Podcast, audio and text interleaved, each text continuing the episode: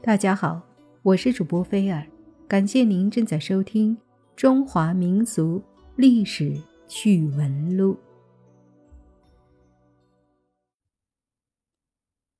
那是个不寻常的夜晚，一零四八年正月十八，宋仁宗正在皇后寝宫里休息，一声凄厉的惨叫撕碎了夜空。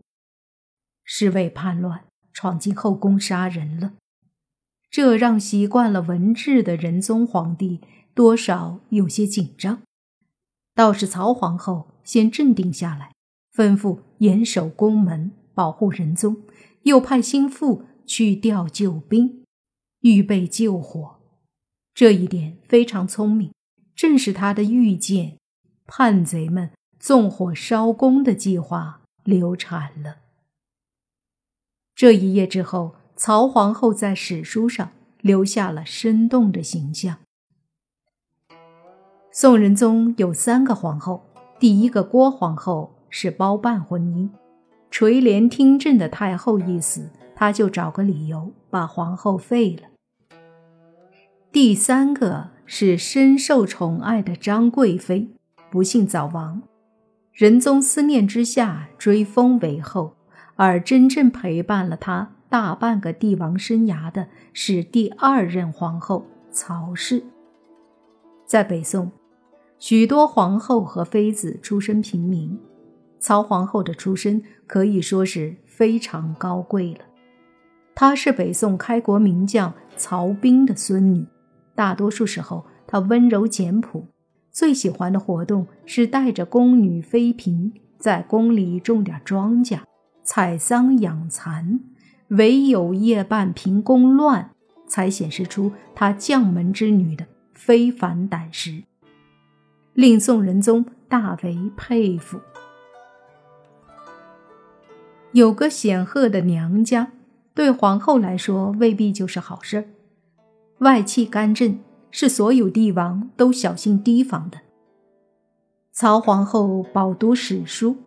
不愿重演历代皇后家族的悲剧，终其一生不单独和娘家人见面，连对亲弟弟也不例外。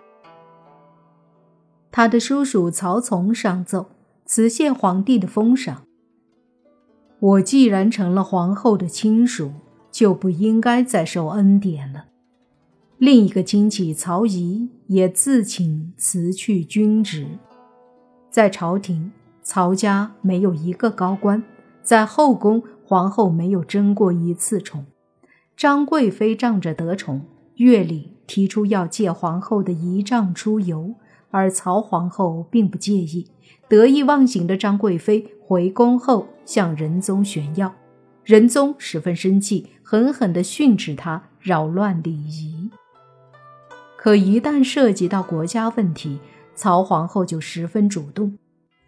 夜半平宫乱过后不久，闰正月十五，仁宗兴致勃勃，想在宫中再张一次灯，重温灯火阑珊处的元宵气氛。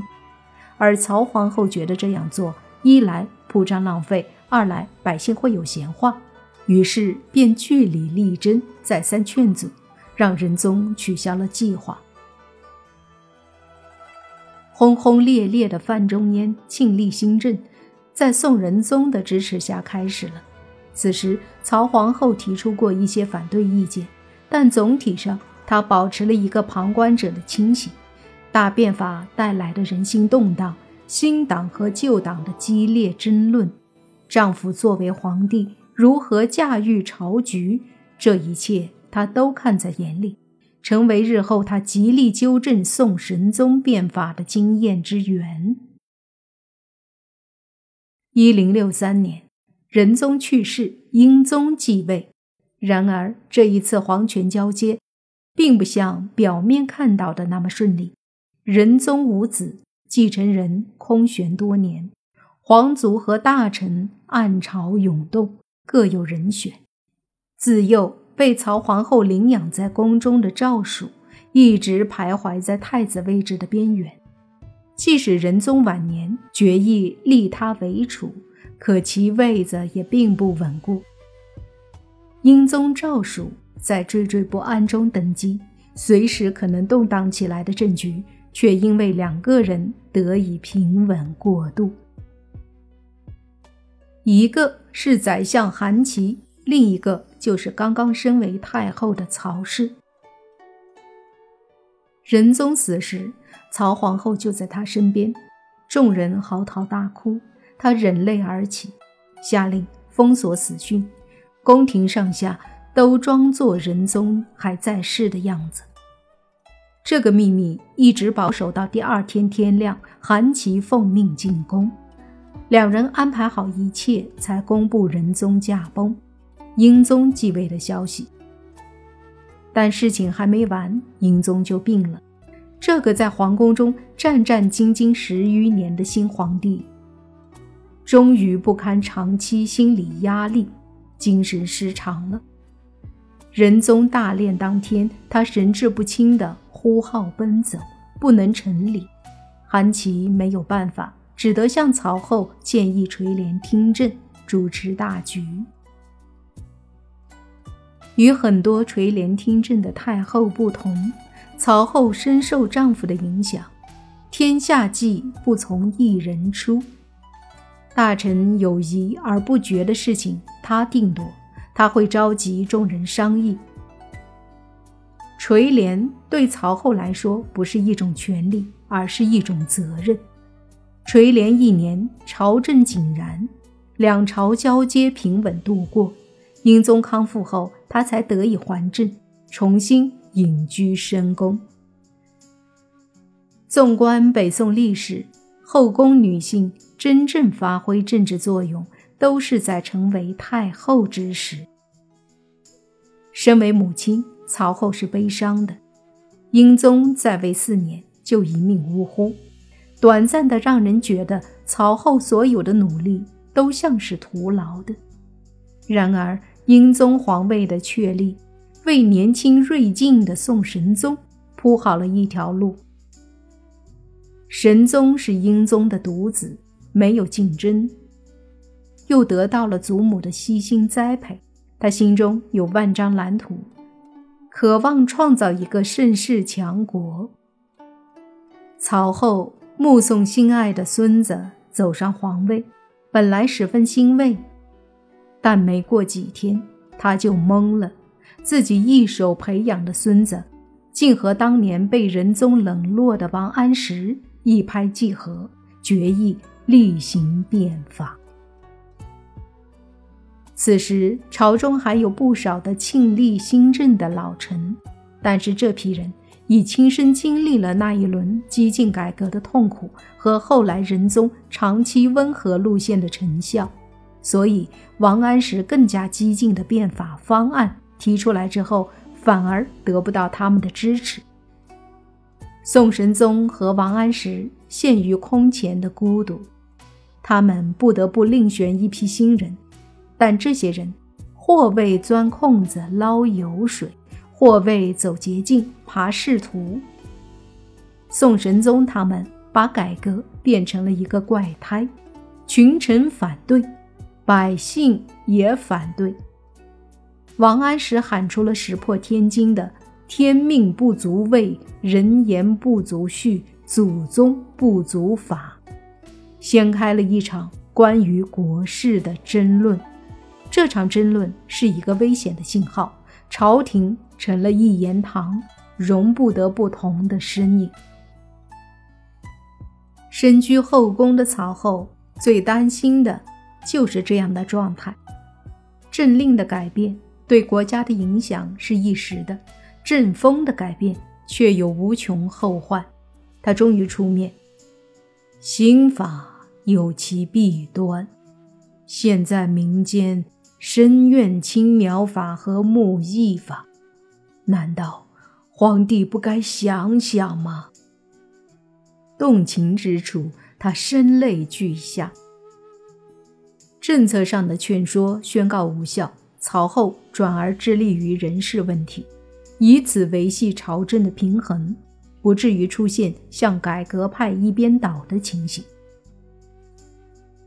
一零七九年，在欧阳修、韩琦富弼等名臣相继因反对变法而被贬黜之后，轰动朝野的乌台诗案爆发了。苏轼因诗中有不满改革的句子而获罪。这一年的冬天，弥留之际的曹后把宋神宗叫到病榻前。当年仁宗在科举考试中得到苏轼、苏辙两兄弟，高兴地对我说：“皇后，我替子孙觅得了两个宰相之才。现在苏轼入狱。”你怎知不是仇人重伤呢？就算他的诗有所不妥，也只是小过错，不可伤了朝廷的中正平和之本。因此，苏轼才得以保全。与此同时，对已成众矢之的的王安石，曹皇后也叮嘱神宗。王安石的确有才学，可惜仇人太多。你若真爱惜人才，不如让他暂时离京外任。言毕，曹后病逝于开封。曹后一生经历了北宋两次变法，身为女子。她的角色的确受到了限制，但是当一群士大夫为了确立自己的主张而大闹朝廷时，深宫中的曹后却能致力于保全双方的精锐力量，为后世子孙留下一批声名卓著的人才。这样的远见，让后世无法忽视他对国家长远发展的贡献。六年之后，宋神宗也抱憾而亡，哲宗继位，祖母高后垂帘听政。北宋没有第二个曹后。高后不是一个具有宽大胸襟和冷静头脑的人，他全面否定了王安石变法，变法大臣一律被贬。后来哲宗亲政，叛逆的小皇帝又全盘反对祖母。